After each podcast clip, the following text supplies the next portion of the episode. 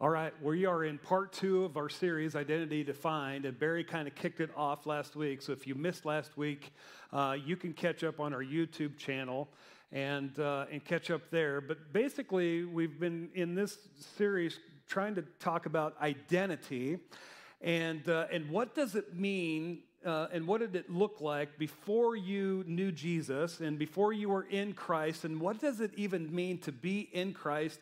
And, and, and, and so Barry kind of went through the, kind of the theology, the theological work that happens before Christ and as you put your faith in Christ.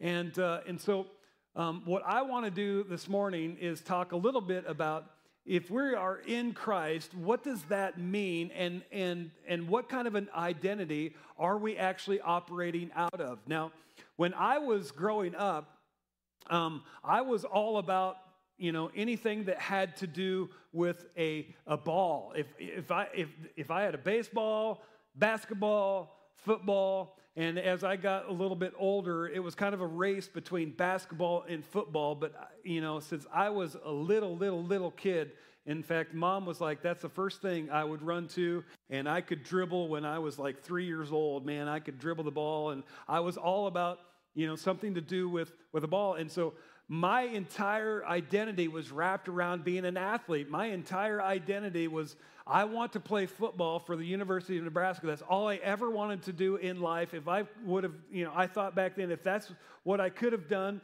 you know, my life would have been fulfilled. And uh, and maybe that's why God said, no, actually, I want you to go into ministry stuff. And uh, and so I searched, actually, I actually did search to see if the University of Nebraska had a youth ministry degree. Turns out they don't have a youth ministry degree. They're not, not in the uh, College of Ministry. But anyway, um, so I ended up going to Colorado Christian University. And I remember, you know, being at college, and I'm just lost because, you know, I, I'm, I was an athlete. Well, I, I, I actually still am an athlete, I thought, but I'm not an athlete. Or at least nobody cares anymore. Um, but in high school, you know, you're an athlete, and there's there's side benefits in high school to being an athlete. Um, you're you're just automatically popular if you're a good athlete in high school. Um, not fair, but true. And uh, and and when you go to college, nobody cares. Nobody cares that you were an athlete. They don't ascribe any value to you because you're an athlete. Um, you know, if you're not playing in any sport. And so I was just lost. I, I, I was like, I don't need. I don't know who I am. And and the reason I was lost is because I was attaching my, my identity to something that I did rather than who I was. And some of you might be making that same mistake. You've attached your identity to, to what you do. So, you know, maybe you're a rancher in the house and you're like, you know what, uh, my identity, that's who I am. Or maybe you're a farmer and, and and and and that's who you are. Maybe you're an electrician. Maybe you're a plumber. Maybe you work with your hands. Maybe you're a secretary. Maybe you, you know, you're a teacher and you work at school, and maybe you're an entrepreneur, you got your own business. Whatever it is that you do, sometimes we are guilty of attaching our identity to what it is that we do. And and you think, okay, this is who I am. But that's a mistake, because when we do that, then all of a sudden we we instantly kind of start comparing ourselves to other people that are kind of do the same things that we do. And so, you know, if you're a farmer, all of a sudden you kind of start looking at all the other farmers, and you kind of start stacking yourself up, you know, based on because. You know, I, if that's who I am, then then I kind of want to compare myself to the other farmers that I think are being very successful, and and it really, you know, it just irks me if there's others that seem like they're doing better and they're more successful than I am, and the more successful that they are makes me feel like then. then I actually don't have as much value. As part of my identity, I don't have value because I'm not doing as good of a job as they are. Or if something, you know, you're an entrepreneur and you stepped out and you took a risk and and and and, and felt like, and, and that risk, you know, ended up not going very well. And, and that, you attached your identity to that. And you're like, that's who I am, and so now I'm a failure. Well, man, that, that's not a great way to live, right? I mean, it automatically puts you in a, in a place where you compare yourself to other people that are doing the same thing that you are. And if you don't measure up, you don't know what to do with that. And it drives you to drinking. It drives you to porn. It drives you to prescription drugs. It, dri- it drives you to, to, to things because you lost. Like, I'm lost. And I remember in, high, in, in college, there was a time it's like, I'm just lost. I don't know who I am. Because that was my identity, and now it's now nobody cares. And I don't know who I am.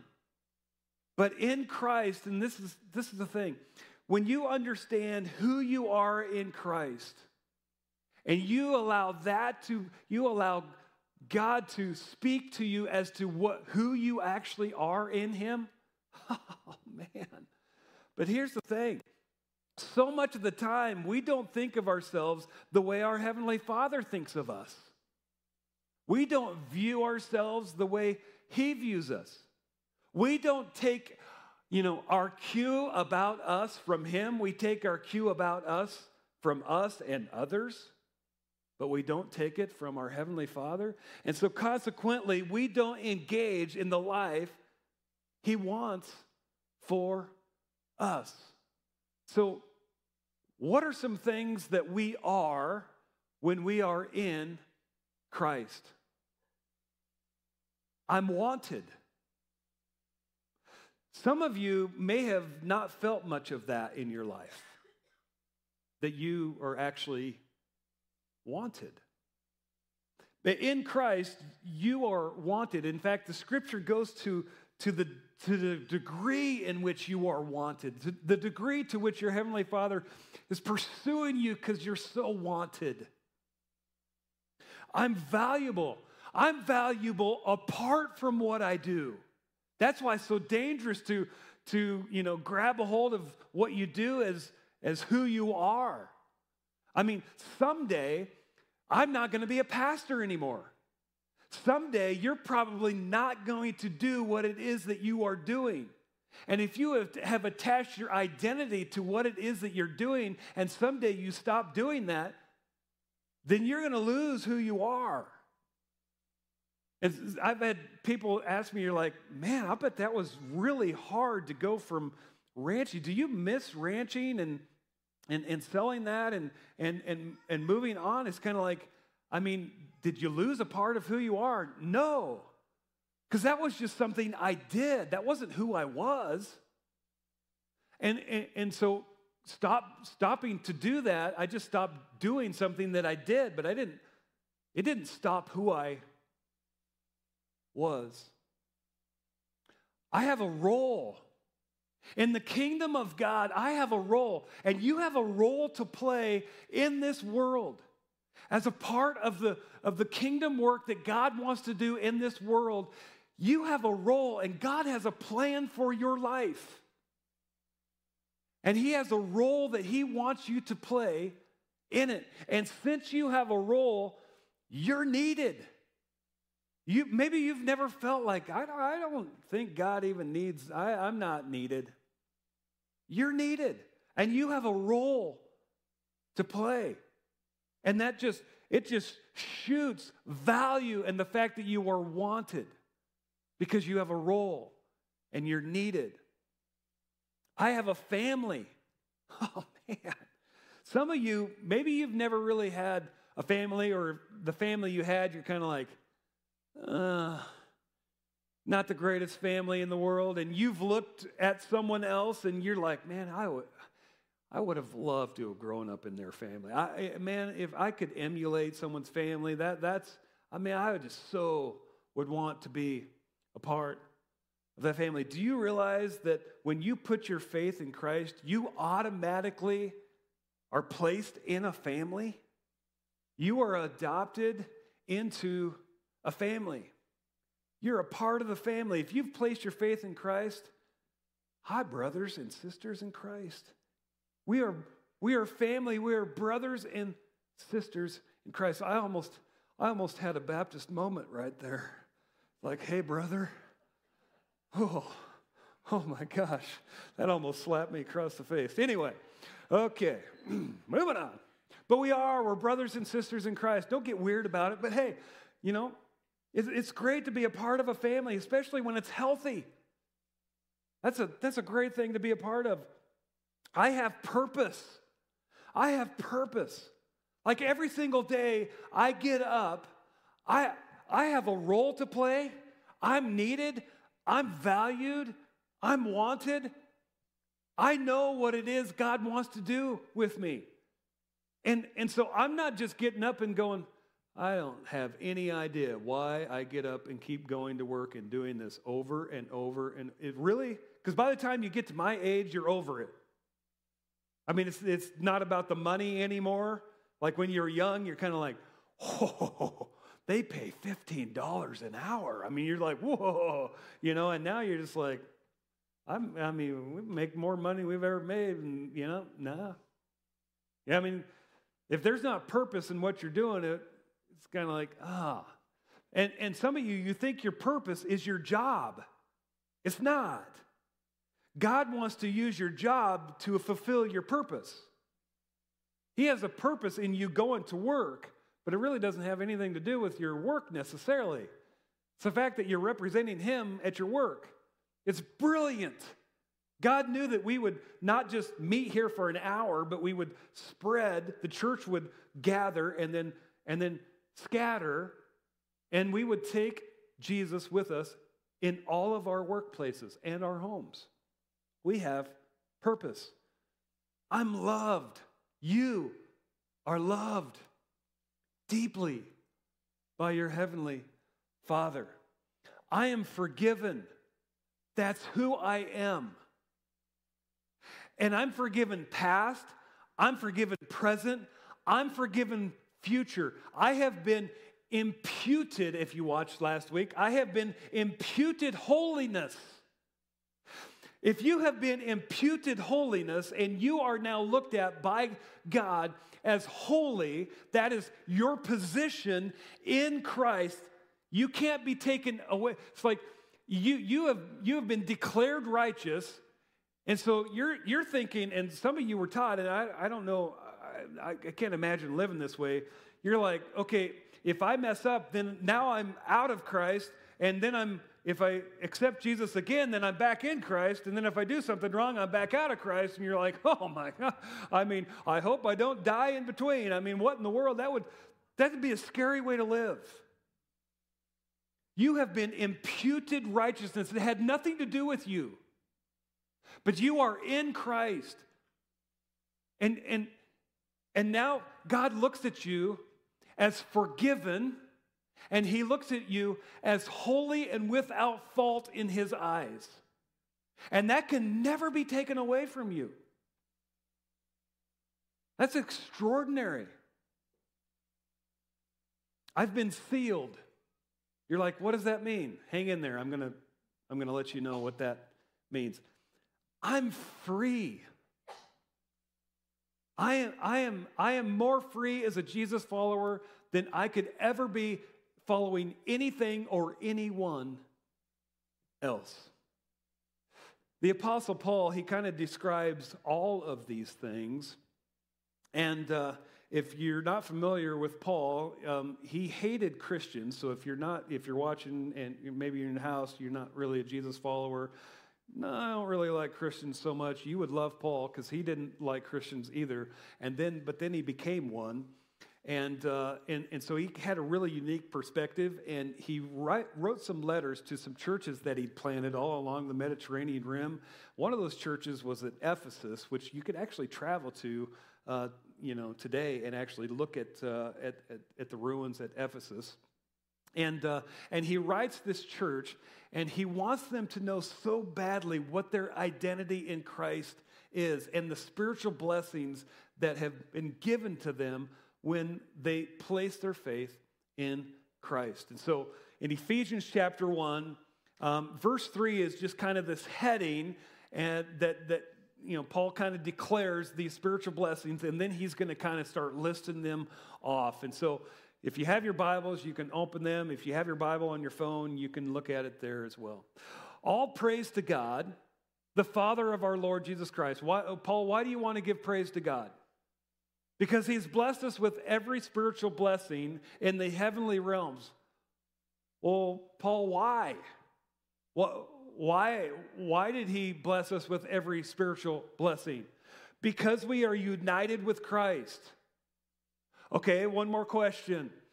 How? Uh, how? What do you mean we're united with Christ? How are we united with Christ? What, what does that even mean? How do we get united with Christ? He explains it in Romans in chapter one, verse sixteen.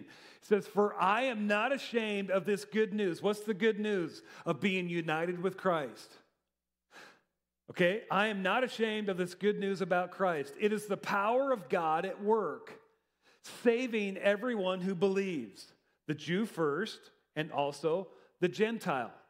This good news tells us how God makes us right in his sight, how we're united with Christ. This good news tells us how, how we're united with Christ. Okay, so how is it, Paul? How, how do we, you know, how are we made right with Christ? How do we get united with Christ? This is accomplished from start to finish by, what's this word? You mean it's, it's not the membership class? I thought it was the membership class, because at the end of the membership class, now I'm a part of the church. And I thought if I just went through membership class, that's what united me to Christ, and now I'm going to heaven because I'm a member of a church. No. Because I went through catechism? No. Because I got baptized? No. From start to finish, faith. And faith isn't power yoga. And what I mean by power yoga is, is faith isn't, it's not something that you're, you you you squint and, and try really hard and create some energy and, and, and, and you force God to do something that he was, actually was never planning on doing. That's not faith. That's magic. Okay? Um, faith is, I believe that Jesus is who he said he was. And he'll do everything he promised to do. And I'm putting all of my confidence, all of my weight on him. That's faith. Simply believing that he is who he said he was. Back to Ephesians, all right? Verse four. Even before he made the world, God loved us and chose us in Christ. Whoa. Okay, so Eric, what you're telling me is even before God made the world, that he knew that November thirteenth, two thousand twenty-two, every single one of you would be sitting in this auditorium this morning, and every single one of you would be watching online right now. And he loved you. And he chose you. Before the foundation of the world was ever set. Now, I don't know about you, but that's a deep kind of love right there. I mean, whoa. That, that's amazing. Before he made the world, God loved us and chose us, that you are chosen in Christ to be what? To be holy and without fault in his eyes. And there we go back. This is how, when you are in Christ, Jesus sees you. He sees you without fault, perfectly holy, and you're like, but I have a lot of faults. To which Jesus says, I know. That's why I came, to die on that cross where you should have been crucified. But I said, you know what? I am going to go in your place instead of you. I'm going to go there. And now, because the price of sin has been paid on your behalf, now I'm going to impute to you something that you cannot create on your own, which is righteousness and holiness. I'm the only one who has it, and I'm giving it and declaring that you are what I am. Okay, I think he loves us. And I think we're chosen. That's extraordinary. See, God decided in advance to adopt us into his own family. Oh, see, woo. All right, Moses, keep it together. Um, this is special to our family. We, we know what it's like. And Zayla will know what it's like to be adopted into this little family. Every single one of us, when you place your faith in Christ, is adopted into this ginormous family.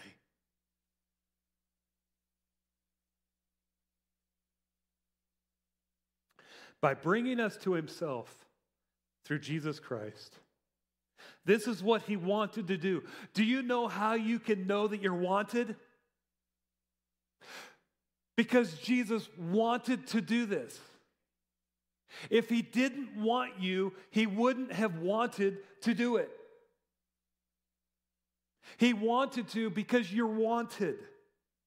You're valuable. He loves you. He's chosen you. He wanted to. And it gave him great pleasure to provide a way that you could have a brand new identity. This is who you are in Christ. He is so rich in kindness. This is verse seven and eight. He is so rich in kindness and grace that he purchased our freedom. He purchased our freedom. I mean, he reconciled us. That That word reconcile is to purchase. He purchased our freedom. But what did it cost? What did our freedom cost? He purchased it with the blood of his son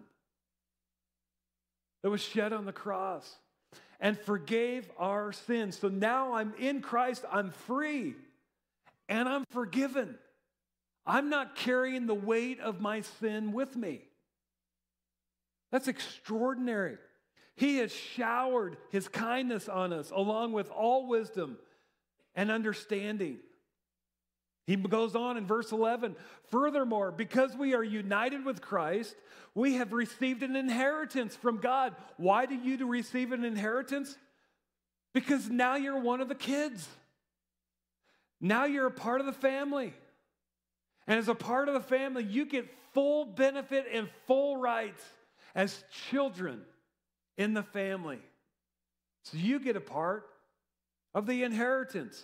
And this isn't like, man, you know, you get a little bit of inheritance and you're thinking, this is an inheritance from God. Whoa, sign me up for that. Receive an inheritance from God, for he chose us. There it is again. He chose us in advance, and he makes everything work out according to his plan. Verse thirteen, and now you Gentiles, so that's probably most of us in the room, unless you're Jewish, or those of you online, and now you Gentiles have also heard the truth, the good news, being united to Christ, that God saves you. And when you believed in Christ, there it is, believe, faith, same thing, same word. In Christ, he identified you as his own. He identified you as his own. Now, as a rancher, we identified all of our calves. And we identified them with a brand. And, and, and in essence, this is what God does when you place your faith in Jesus Christ. He places his brand on you. Now, it's not a hot brand. Don't worry. It's not going to hurt too bad. All right? He places his brand on you, and that brand is something that seals you and identifies you as one of his own. To which, when you're acting wayward, he still is like, no, he belongs to me. I know. I died on the cross for that. And trust me, it hurt. But he belongs to me. I'll claim him. No one else might. Mine. By giving you the Holy Spirit, whom he promised long ago. See, the Spirit is God's guarantee that he will give us the inheritance he promised and that he has purchased us to be his own people. So I come back. You are wanted. You are valuable.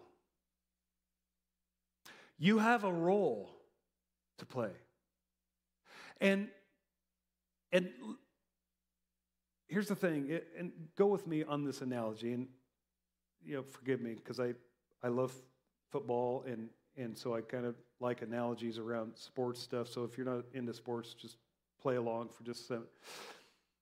See, when you place your faith in Christ and you're a part of the family, I, if you've ever been on a team, lots of times they, they call themselves family because that's how close they want to be. And the closer they are as a, as a team, um, the closer they are like a family. And teams that are really close actually play better. Um, they do better. And, and so they're kind of, kind of a family. When you place your faith in Christ, you are placed in a family, but you're on the team. And and I, forgive me, if, if, if Jesus is our leader, so if Jesus is the head coach and he's called the play, you know what the play is, right?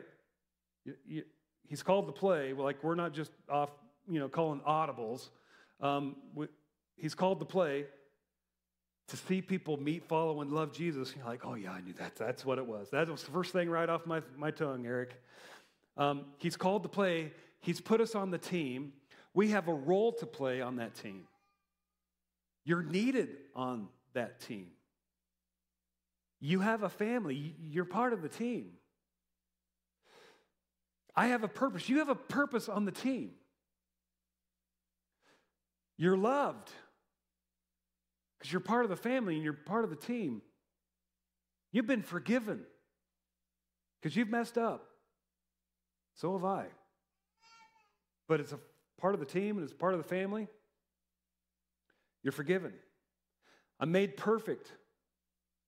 Been sealed. So here's what's interesting is if you've ever been a part of a team and maybe, you know, you weren't a starter, there's part of you that was kind of like, oh, I, I, I don't want to sit on the sideline and I don't want to just ride the bench. I like want to be on the field. I want to participate on the field. And here's what's amazing.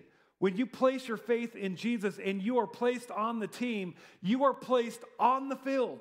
It's not like there's ten starters and God just, you know, he just starts the good ones. He, you know, that it, that's not this at all. When you are placed on the team, you are placed on the field, and God doesn't want anybody on the bench or the sidelines. He wants us all to be on the field, fulfilling our role. So my question to you is, who puts you on the sidelines or on the bench? It's not your Heavenly Father. It's you. It's me. We, we put ourselves on the sidelines. We, we bench ourselves. And our Heavenly Father is like, why aren't you on the field? See, sideline and bench thinking, here's some examples of it. I'm such a horrible sinner. God doesn't want to use me. I don't, I don't know enough Bible. God doesn't, I don't, I don't, no, no, no, God doesn't. God, I'm pretty sure God wants me on the sideline. I'm a bench warmer. You're the only one that puts you on the sidelines or on the bench. God wants you to be out on the field. And it leads us to apathy, which is exactly where your enemy wants you to be, because do you know how much of a threat you are when you're on the sideline? Not much. Here's another one. I'm not sure if I lived for Christ, his way would lead to real life. See, I, I just want fire insurance, Eric. I want to go to heaven when I die. Um... But I don't, I don't really, I don't really think if I embraced, if I got on the on the on the field and I embraced this role that God's given me, that it would actually lead to a satisfying life. So I'm going to have a foot over in the world, and I'm going to have a foot over with Jesus, and I'm going to try and play it both ways. Here's another one. I'm not ready to give up. What? I, I'm not ready to give up because deep down I think it leads to real life. Some of you, maybe it's become an addiction to you, but it's a pathway, and it, and and you keep holding on to it, and it's holding you back.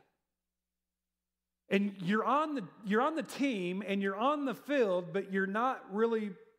You're not really playing, and, and, and, and it holds you back, and, and you're not leading to your full potential. And you ever known an athlete that had unbelievable potential, but the, there was just something that kept holding it back, and they just never reached their potential? It's a little bit heartbreaking, isn't it?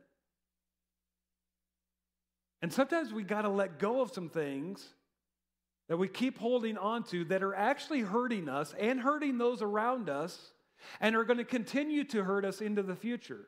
And God just is like, I always want you to let that go. And it leads us to more apathy. Here's some sideline and bench thinking. My past disqualifies me. No, no I'm pretty sure God, God doesn't want me out on the team. I, I, I know. Apathy. For some, you you just shame. You shame yourself. Like you you mess up, you mess up a play, and, and you're thinking, oh no, the rest of the family's not gonna like me now. And the head coach definitely does not like me right now. And so I should put myself on the bench, on the sideline, in timeout, and I should I should just be really, really harsh on myself.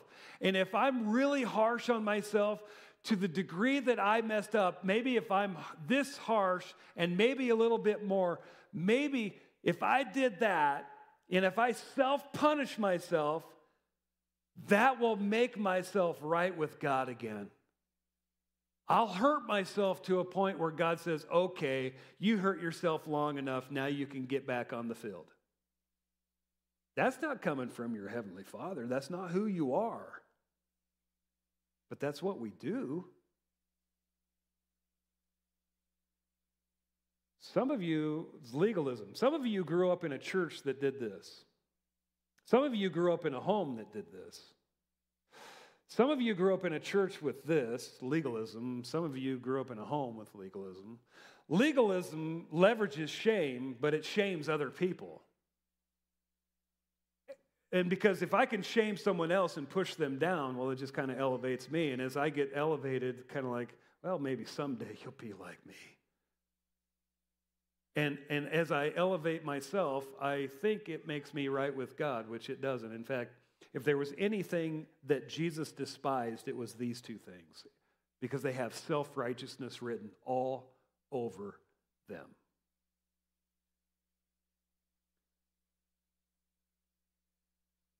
See, it's only in the game where we get the deep satisfaction of a life well spent.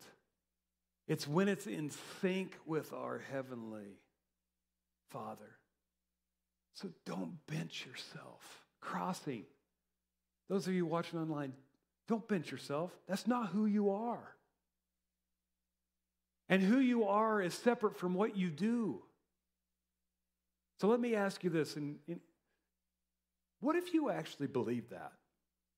What would that do to your emotional health if you actually believed that? You think this week would look different if you believed this is who I am? Every single morning you get up and you remind yourself, this is who I am in Christ. Now, Jesus, I'm on the field. Let's go play. Whew. That's why we're doing this series. That's good stuff right there. All right? Pray with me, would you? Heavenly Father, man, this would change everything if we would believe what is actually true, what you've actually said of us, who we are in Christ, our identity in Christ.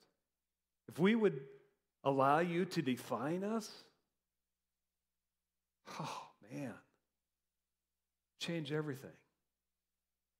So, God, I pray for some, this, this is, whew, maybe they've never even been united with Christ, and that, that's where it needs to begin. So, Father, I